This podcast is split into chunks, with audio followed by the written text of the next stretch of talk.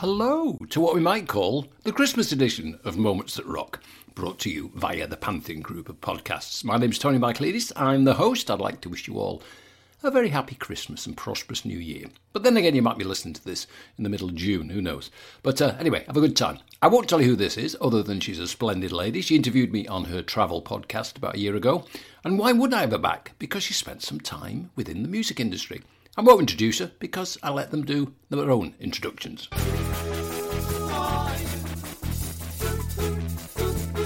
Hi, I'm Lisa Francesca and I'm a journalist and host of the Big Travel Podcast.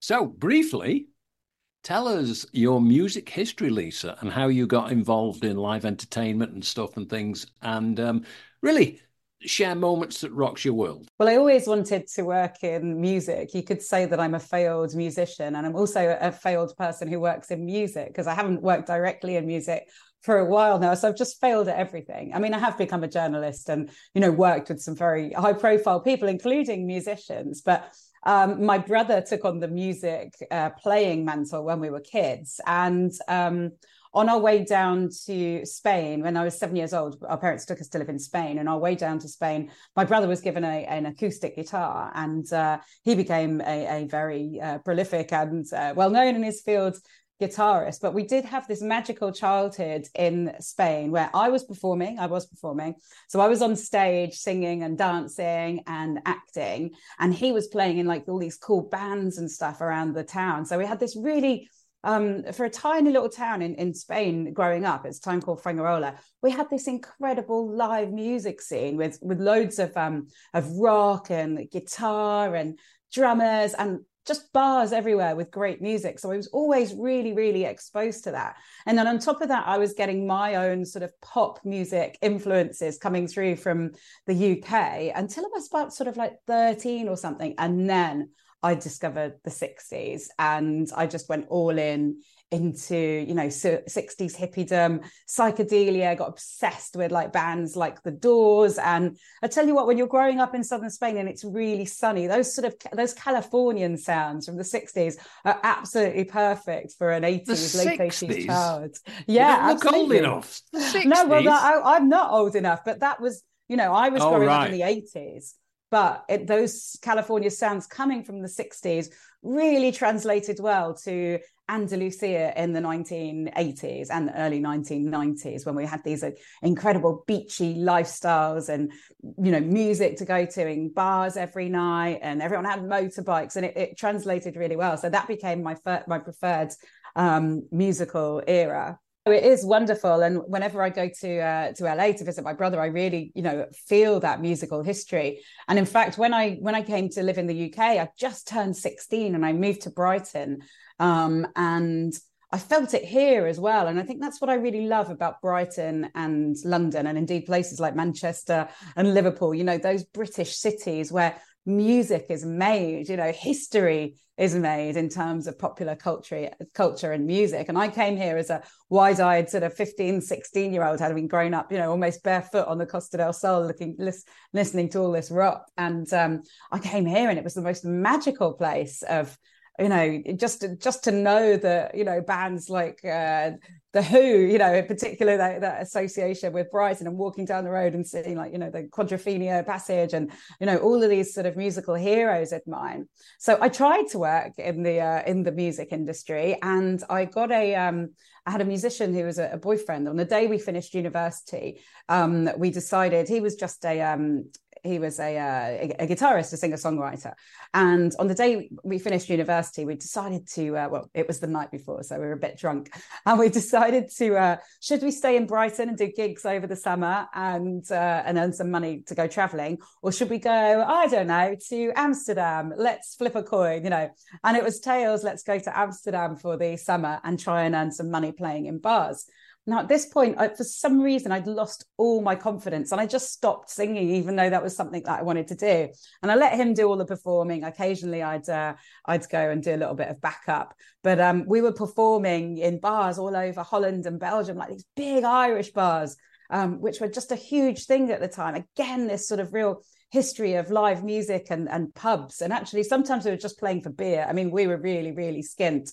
But there was this incredible community of um, of Irish accented Dutch people who were obsessed with with live music and indeed Ireland and had all these like quite strong accents. And you'd say, oh, you know, what part are you from? They'd go like, um, you know, the Netherlands. They'd never even been to Ireland, but it was again this really beautiful, beautiful place. Uh, uh, you know, very creative and not much money.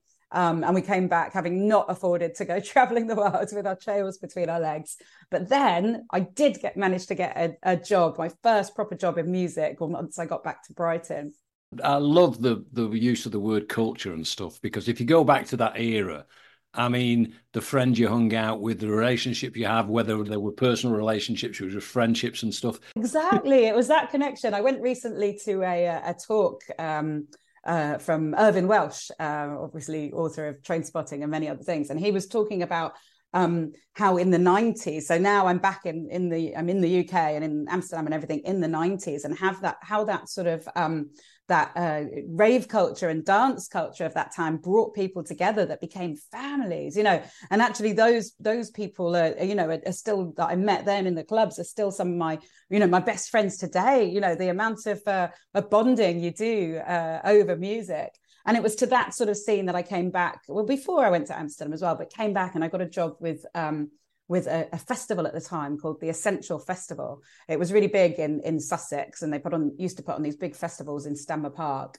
Um, it was just called the Essential Festival, and it was the 1999, the year of the eclipse, and they were putting on this big festival with Harvey Goldsmith and um, who was the other person? I've forgotten. Another another big promoter, but Harvey Goldsmith was the main uh, guy, main company as well and uh, and the Essential Festival. And I was tasked, along with my friend Sarah, of doing the press for all the festival.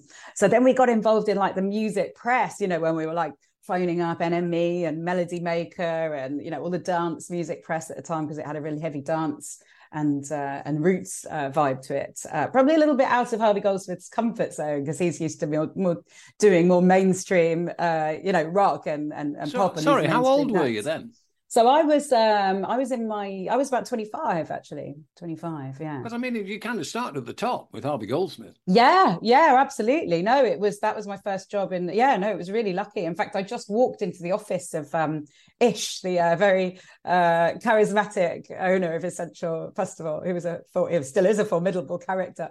And I walked into their office and said you got any jobs going? He's like, can you start now? And I was like, okay. And that's kind of how it went uh, with it. But he was really, really lovely, warm person with a hard exterior, but really, really lovely, warm person. And so we'd have to go up to, you know, to the offices uh, in Camden with Harvey Goldsmith. Harvey would be there. And he, you know, is quite an intimidating character for your first job in music. And, um, and uh, and then the, the, festival is actually quite a bad not a, a positive story because it really failed as did all the eclipse festivals. I have no idea why but people just didn't buy tickets. Um, and uh, and uh, you know I, I did go there and i you know went through with it all. I was meeting all these amazing people. At the time, the acts uh, that were there were lots of uh, dance music DJs and, and roots people, like I said. But um, I was meeting all these amazing band managers, uh, including a wonderful man called Jake. Jake was managing the Rolling Stones at the time, and also for a long time managed uh, uh, Wham when we went like when they're really big, like went to Japan. He was just he's just a I'm sure he's still around there. I don't know if he remembers me. And uh, there were people, managers, all these excellent bands, and it was really good to be a part of it. And it, so the festival didn't go well, but I did a really good job. I worked my ass off, you know, worked for like 24 hours a day on site and looked after all the press, looked after all the management, looked after all the artists. Um, so Jake said to me, he said, um, "Oh, we've got another freelance job with directly with Harvey um, it, in a, in a couple of months' time. Do you want to come and work on it? And I was like, yes, please. And that led to my, my probably my biggest uh, rock and roll moment, uh, which was working backstage at Wembley. So you must have met a lot of artists and stuff, and obviously, like I said before, I can feel the passion at this end. Do you feel that the what you went on to do for the remainder of your career, you learned a lot from your time in the industry. I mean, even wow. that, even that admission of of I, I've started as I mean, everyone starts. I mean, I was a bass player, um, but I was like a lousy bass player. So just tell me a little bit more. Well, I'm a professional talker, so you know it's kind of taken me a while to get to that point, but I am a professional talker. Um, the I've, I've been really fortunate to meet lots of well-known and interesting people um, during my time as a journalist, but actually music and, and including musicians. But musically, probably the peak of, of you know of that was this gig that we did backstage uh, for for Harvey Goldsmith. So Jake brought me on as artist liaison assistant, and this was a, a massive undertaking by Harvey and team that seems to have been forgotten by so many people so it wasn't Live 8, which I did go to. It was something called Net. And I don't know if you remember that, but I occasionally I speak to a couple of people go, oh, I was there. Nobody talks about it. It was be- ahead of its time. So it was just September of 1999. And Harvey and other people, of course, got together to I think it was five massive concerts around the world to perform at them at the same time and them to be on the internet. So that's when we called it, you know, NetAid. That was the uh, the name. So I was doing the artist liaison um, assistant for the Wembley gig. So I was backstage at Wembley and I'm looking at the list of the artists coming and I'm thinking, oh my God, you know, this is big. Uh, David Bowie, Rolling Stones, uh, Bush were coming over from the States, the Eurythmics, Robbie Williams, um, just like huge, huge acts of the time. And um, it was when I'm sort of like getting everything ready. You know, there's a lot of pressure because I also had to get the um, the people introducing the acts on. So were people like, um, well, I remember Goldie actually particularly because he got stuck in traffic and I had to talk him in and he stole someone's bike and like you know with permission and it was very funny, funny. Um, but Anjelica Huston and uh, Robbie did one, Robbie Williams, and so I uh, D- David Ginola, so uh, Ronan Keating. I had to get all oh uh, Catherine Zeta-Jones as well. I spend a lot of time with her, and um, I had to get these people sort of backstage and everything. At the same time, I'm suddenly realizing that there's some music coming from stage and it's David Bowie sound checking. and I'm like, oh my God, you know, shivers. I'm backstage at Wembley and Bowie is out there sound checking. Um, probably the, the two pinnacle standout moments I remember from that um, well, many, many moments. But um, Anjelica Huston was coming to introduce David Bowie on stage because they had lots of famous people introducing the acts. And uh, she hadn't met him before. So I had to take Anjelica to meet David Bowie. And uh, I, I took her up there knocked on David Bowie's dressing room door, and uh, somebody somebody else opened the door, but then he came quickly behind, and he's like, "Oh hi!" And of course, they recognise each other. You know, they, he knows what she looks like, and um, so I, I had to introduce basically effectively um, Anjelica Huston to David Bowie.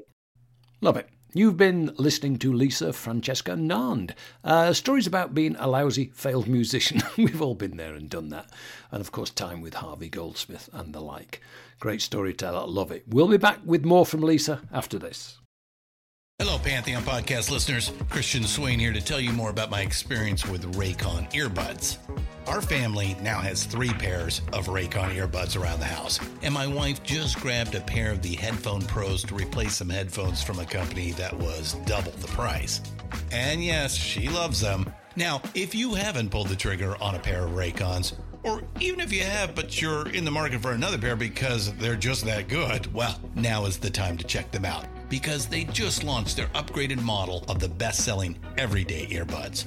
With Raycon's upgraded everyday earbuds, now you also get active noise cancellation, ergonomic design, and multi point connectivity that lets you pair with two devices at once. New quick charge function, three customizable sound styles, plus awareness mode. Available in a variety of vibrant new colors to complement any and all skin tones. I even have a pair of earbuds in a cool green color. I have tried just about every earbud known to humankind, and these Raycons are fantastic. Seriously, if you've been wanting to check out Raycons, there truly is no better time. You're going to ask yourself why you didn't check them out sooner, and Raycon offers a 30-day happiness guarantee. So, what are you waiting for? Go to buyraycon.com slash Pantheon today to get 20% off your Raycon order, plus free shipping. That's right, you'll get 20% off and free shipping at buyraycon.com slash Pantheon. Buyraycon.com slash Pantheon.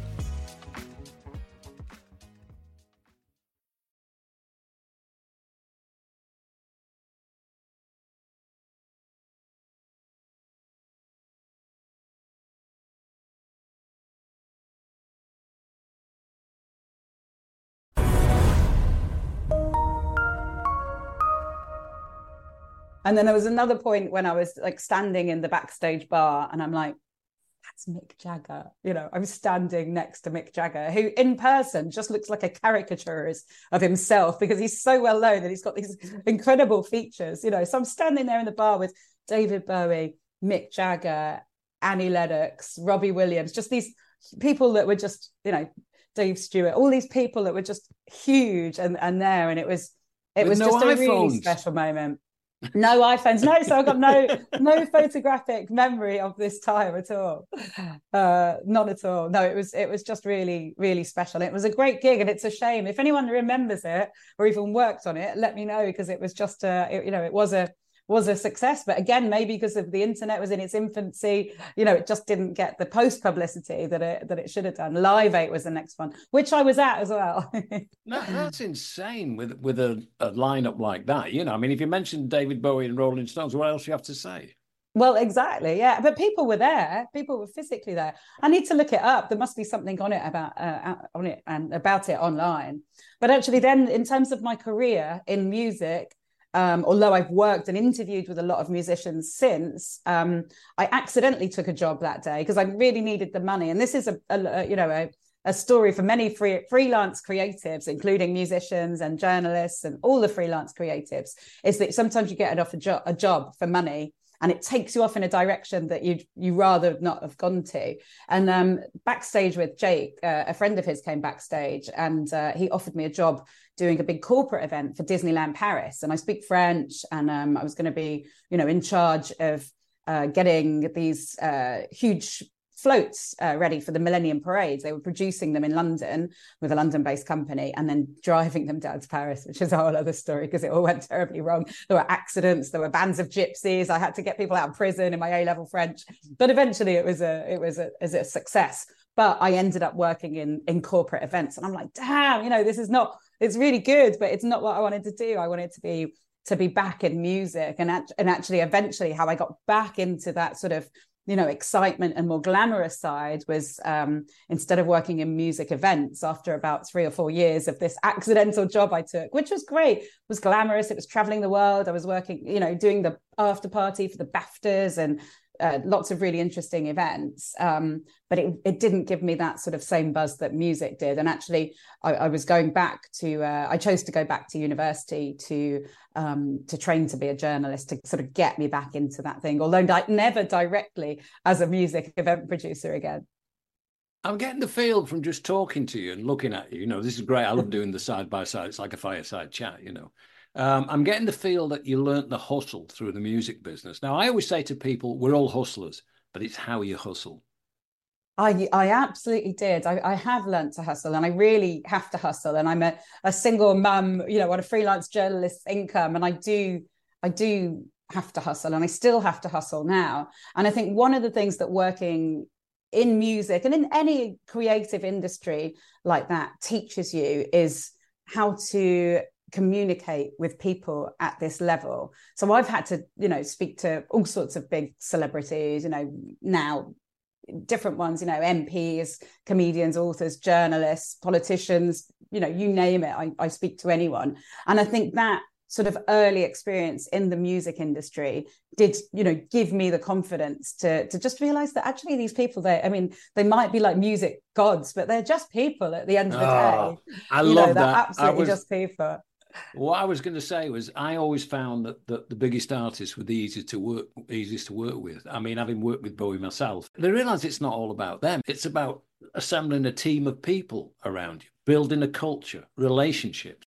For me to work with David Bowie was like the equivalent of being knighted. But the point is that I don't think until later on you sit back and, and kind of appreciate it. It's that gratitude um, but actually, that, that just sort of takes me back to uh, uh, we're talking about Hyde, Hyde Park and back to Harvey Goldsmith, and um, when they did do what the official uh, the follow up, the, the, actual official that people think it was follow up to Live Aid, it was Live Eight. Do you remember that in um, in mm. Hyde Park? I'm guessing it was eight. Was it 2008? I'm guessing that was why it was eight. I'm not quite sure, or maybe there was eight gigs, or yeah, I can't remember. Maybe and it was just for eight year olds. Uh, maybe it was just for eight. It felt like we were eight at the time. It was so um, it was really incredible. And I managed to sort of blag my way backstage with a few of my connections and, you know, see, I think the Who were playing. And I think actually didn't Pink I think Pink Floyd got together for that one which was just you know incredible. I've got um, Dave Gilmour lives down the road from me now, uh, really? so he's occasionally yeah he just lives down the road here at home. Yeah. You know him? Uh, no, he's always welcome on here. You know. Yeah. I'm very tempted. I do know um, somebody who's a, is higher, his manager, but um, I, am very tempted to try and ask. If I saw him, believe me, I'd ask yeah. him.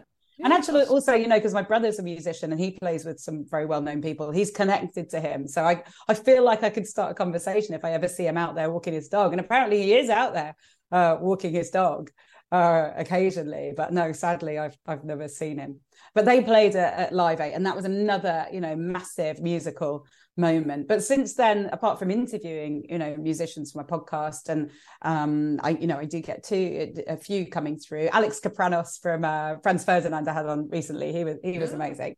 Um, and uh, and then some sort of newer, uh, so Nina Nesbitt and uh, uh, Freya Ridings, you know, some really good new artists coming out. Well, they're big now, actually, uh, but not those sort of old, big old names that we're talking about. So I do, I do get to work with them. But you know, music, I think, just I, I just get really excited. And one thing that I, I kind of learn, and I think, and, I, and what I love about you is you get this too.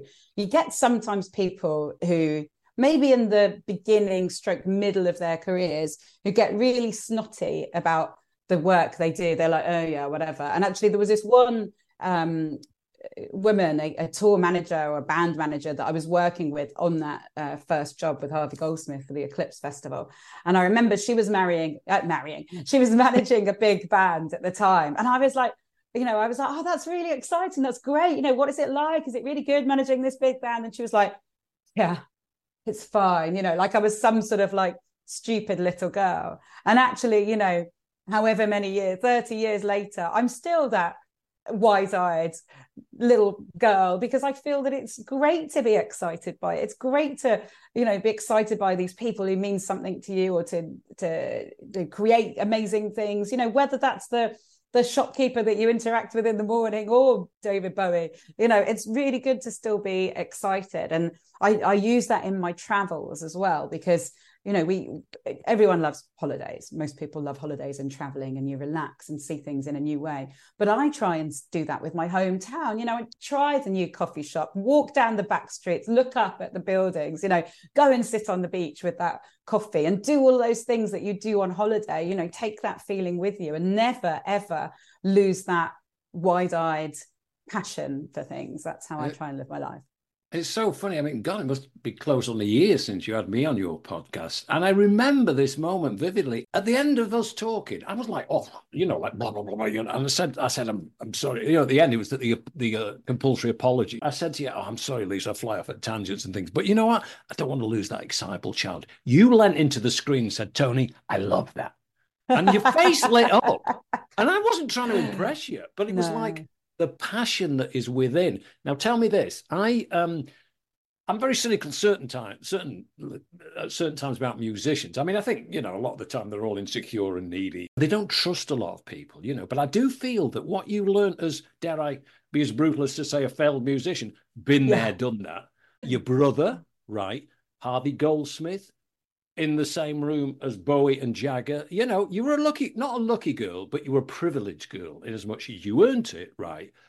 But do you find that um, being a journal, writing about and talking to these people, subliminally, those years in your youth, whatever, growing up and stuff, do you feel those really helped you in front of a musician? Because they're really suspicious as journalists.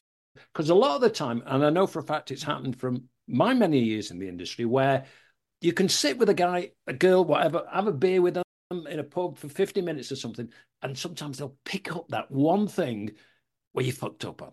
Yeah. you said something yeah. you shouldn't have done. And yeah. it's a headline. It's a headline. Mm. And I find that a bit tacky because you just want sensationalism. I think it was a, a, a, magical time and period. Of course, the the 60s, uh, the 70s, the 80s as well even the bands from the 90s and the early 2000s and i do try my best to uh, to keep up with with new music. I really do. But music is so uh, ubiquitous everywhere to buy it everywhere these days which makes it, it more accessible but it doesn't give that sort of special status to those key artists who really managed to stand out from the crowds. And I think to have those people, you know, the the, the Bowies, the Mick Jaggers, the Madonnas, the Chers, even like into the 80s, the Kylie Minogues, you know, um, and then later on the, the really big bands of of the uh, the 90s and, and early 2000s, you know, I think to have those iconic people, it was a really they were special decades. You know, it was a, a long period of time, but they were special decades. And um, you, you, do get people now. You get people the start like the people that my kids admire are YouTubers. You know, they're people playing games online. Um, so it, those special people are still there. They've just changed direction. But to live in, you know, wow, what a time to have been a music fan and to have worked, you know, alongside, even aside, just even just for a little bit you know in the decades that you've had you've had more decades than me and you know in terms that you had the 70s i was born in the 70s but it, it, what a time you know we've we have been really privileged and i think it really is important to see uh, you know to really appreciate that. Whilst i said that i don't, I don't want to get like on the bad side of it but they, you know there's also like some dodgy things that these musicians you know did you know i know it was a different period. So you know, I, while I do idolize them, and I've been very, very lucky to, you know, to have met some of my idols, you know, I do acknowledge that it's for another time, you know. But there, there were things that you know that people did back in the, in those days that uh, would be, you know, rightly frowned upon. Now it hasn't always been golden, but they they are still icons. But I, I find, you know, from where I came from, you know like you say, it was a different time and a different place. But I do feel that that you kind of grow into something like that. In those days, the industry was run by people who who signed artists that could be in the record collection. My grooming was through the Chris Blackwells, the Ahmet Erteguns. I worked with A and M, you know, with Herb Alpert and Jerry Moss. It, it's now satisfying shareholders and, and the corporate infrastructure. My kind of favorite topic in, in my career was artist development. And I heard you kind of go into that. The other thing I should tell you about when you've got more time, but I, I should tell you about um, the 1990s scene that I was involved with in Brighton because I was like doing a lot of stuff on the local radio here, but I was working in the clubs as well. But it was when like Norman Cook, Fatboy Slim formed Skint Records with my friend Damien, and that was like another sort of that's one of your moments that rock as well. And there you have it. Don't you love people's stories from with inside the industry? You've been listening to Lisa Francesca Nand uh, this is Moments That Rock. I'm Tony Michaelides. We're part of the Pantheon group of podcasts. Enjoy the festive season, and we will see you next week. Subscribe, enjoy, tell your friends, and come back for more.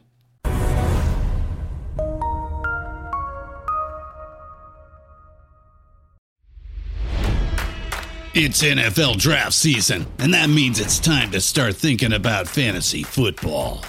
FantasyPoints.com features industry leading experts and prognosticators using proprietary hand charted data to help you score more fantasy points. FantasyPoints.com is the place to go for whatever kind of fantasy football you play. Whether you play fantasy football, daily fantasy sports, or do a little bit of everything, Fantasy Points has the meticulously researched content to guide you to victory. And why wait for the fall? Fantasy Points also covers the new spring football league, the UFL. Join the guru, John Hansen, Scott Barrett, Joe Dolan, and other massive names in the fantasy football universe with an exclusive offer. Use code Pantheon for 15% off any fantasy points package, including the all in package, with access to every article, tool, and data nugget that Fantasy Points has to offer. That's fantasypoints.com and code Pantheon for 15% off at Fantasy Points. Fantasypoints.com. Code Pantheon. Score more fantasy points.